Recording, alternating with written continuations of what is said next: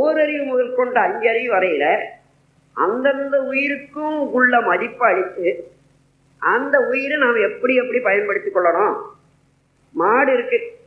மாடை எவ்வளோ அளவில் நாம் பயன்படுத்தி கொள்கிறோம் பாலுக்கு பயன்படுத்தி கொள்கிறோம் வேர் விழுறதுக்கு பயன்படுத்திக்கிறோம் வண்டிக்கு பயன்படுத்திக்கிறோம். அதே நேரத்தில் அந்த உயிர் எல்லாம் வல்ல இறைவனே உணர்ச்சி நிலையில் இருக்கிறான் என்று தெரிந்து கொண்டா அதுக்கு வேலைக்கு கொடுக்க வேண்டிய உணவு அது அளவோட கொடுக்க வேண்டிய வேலை அந்த கருணையோடு அந்த ஜீவனோட நாம் கொள்ளக்கூடிய தொடர்பு இருக்கு பாருங்க. அதுதான் அங்கே கடவுளுக்கு கொடுக்க வேண்டியது.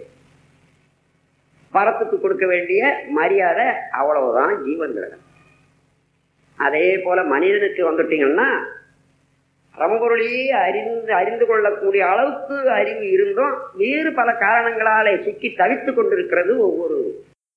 அவரவர்கள் எந்த இடத்துல இருக்கிறோம் அவர்களுக்கு நான் செய்ய வேண்டிய கடமைன்னா அவங்க எதிர்பார்க்கறது என்ன? என்ற அளவில் இருந்தா. முதல்ல நீங்கள் என்ன செய்யணும்? இது வரைக்கும் என்னென்ன கருத்துலையோ என்னென்ன காரணத்தினாலேயோ கணவன் மனைவி உறவுல ஏற்றம் தாழ்வு கருத்து வேறுபாடு வந்திருக்கு.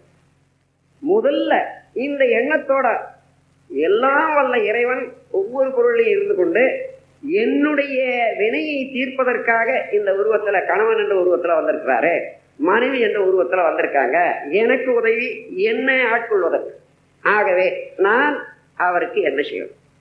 நான் அவளுக்கு என்ன செய்யணும்? எந்த வகையில நான் அவள் உய்வதற்கு வாழ்வதற்கு நான் உதவி செய்ய முடியும்? என்ற ஒரு கருணை பிறக்குமையானால் நீங்க மெய்ப்பொருள் உணர்ந்த மகான்கள் அந்த மெய்ப்பொருள் உணர்ந்த தெளிவை வாழ்க்கையில பயன்படுத்தக்கூடிய ஒரு ஒரு அதுக்கு என்ன சொல்றது? துறவின்னு சொல்லலாம். எந்த மெய்ப்பொருளை நான் உணர்ந்தோமோ அந்த நிலையிலேயே வாழ்க்கையில கொண்டு வந்துட்டோம்னா அதெல்லாம் முழு துறவு. உறவிலே கண்ட உண்மை நிலை தெளிவு துறவு எனப்படும். என்ற முறையில நீங்க வீட்டுக்கு போன உடனே முன்ன எப்படி இருந்தேன்? இப்ப எப்படி நான் இருக்கணும்? அதுக்கு முன்னாடி இங்கேயே ஒரு பிளானை போட்டுக்குங்க. அங்கே போன உடனே அவ்வளவு நினைவு வரணும். அந்த மாற்றம் கணவன் மனை உறவில் குழந்தை த- தந்தை உறவில் மகள் தாய் உறவில் இது வரைக்கும் முதல்ல வந்தது ஏன்னா அது எங்கேயும் எல்லா அப்புறம் வரும். ஒரு குடும்பத்தில் நான் டெல்லியில் போய் அடிக்கடி தங்கி இருக்கிறது உண்டு. ரெண்டு மாதம் மூணு மாதம் இருந்தாலும் அந்த குடும்பத்திலே இருப்பேன். அடிக்கடி அந்த குழந்தை பெண் குழந்தை அம்மாவோட ரொம்ப சண்டை போடும் ரொம்ப எதிர்க்கும். அது ஒரு அதுக்கு காரணம் என்னன்னா குழந்தைகள குற்றம் இல்லை அளவுக்கு மீறி ஒரு ஆசையை பாசத்தை காட்டி அது கேட்கறதெல்லாம் கொடுத்து கேட்கறதெல்லாம் எதுவும் நம்ம கிட்ட அவங்க தொங்குறாங்கன்னு நினச்சிக்கிட்டு ஏறி தான் உட்கார்ந்துருக்கோம்.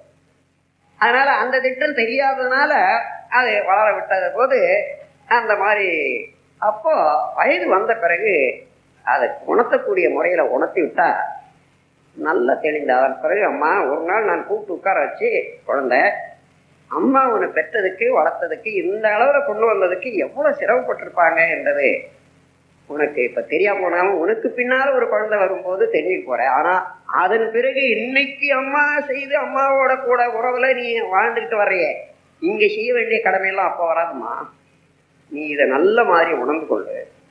உன் அம்மாவோட நீ அன்பாக பழக தெரியவில்லையானால் நீ போற இடத்துல உன்னுடைய குடும்பத்துல மற்றவர்களோட பழக பழகக்கூடிய ஒரு பண்பாடு உனக்கு வர்றது ரொம்ப சிறப்பு.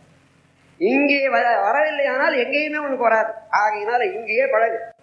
ஏதேனும் உனக்கு எதிர்ப்பாகவோ உன்னுடைய வாழ்க்கைக்கு அல்லது ஊர் விளைவிக்கக்கூடியதாகவோ அம்மா ஏதாவது சொல்றாங்க என்றது நீங்க உங்களுக்கு மனசுல படுதா?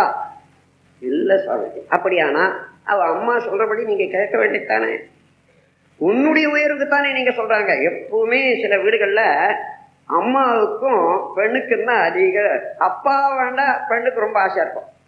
அம்மாவுக்கும் பெண்ணுக்கும் தகராறே இருந்துகிட்டே இருக்கும். ஒன்றும் தகராறு இல்லை.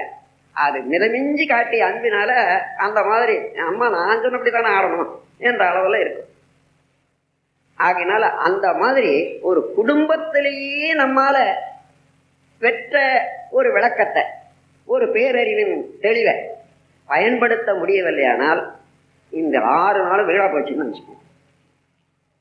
ஆனால் எந்த அளவுல இதை பின்பற்றி நீங்க ஒரு சிறு அளவுல மாற்றம் பெற்றீங்கன்னாலும் இது வாழ்நாள் முழுவதும் மேல மேல மேல உயர்ந்து நான் பிடித்த கிளையை பிடிக்காத நான் உயர்ந்து கொண்டே வர்றேன் என்ற அளவுல அதுவே ஒரு பெரிய வெற்றி வாழ்வ வாழ்வாக உங்களுக்கு அமையும். எனவே இந்த காட்சியை மறக்க வேண்டும். யாரை பார்த்தாலும் இறைவன் தான் உள்ளிருக்கிறான் ஆனால் அங்கே உள்ள அறிவு நிலை என்ன? தேவை என்ன? எனக்கு அவங்களால நடக்க வேண்டியதுன்னா என்னால் அவர்களுக்கு செய்ய வேண்டியது என்று அந்தந்த இடத்துல அவரவருடைய அறிவு நிலைக்கு ஏற்பத்தான் நான் வந்து தொடர்பு கொள்ள வேண்டியதா இருக்குது. இது மூன்றா பிரிச்சுட்டோம் பாருங்க. முதல் பிரிவு சாதாரண பொருட்களோட எந்த மாதிரி தொடர்பு கொள்ளணும்? கத்தி அசேதன பொருள். ஆனா அந்த கத்தியோட எவ்வளவு ஜாக்கிரதையா இருக்கணுமோ இருந்தா நமக்கு வேண்டிய வேலை எவ்வளவு முடிச்சுக்கலாம். ஆனா அந்த கத்தியோடவே நாம தான் விலைக்கு வாங்கணும்னு வச்சுக்கோங்க.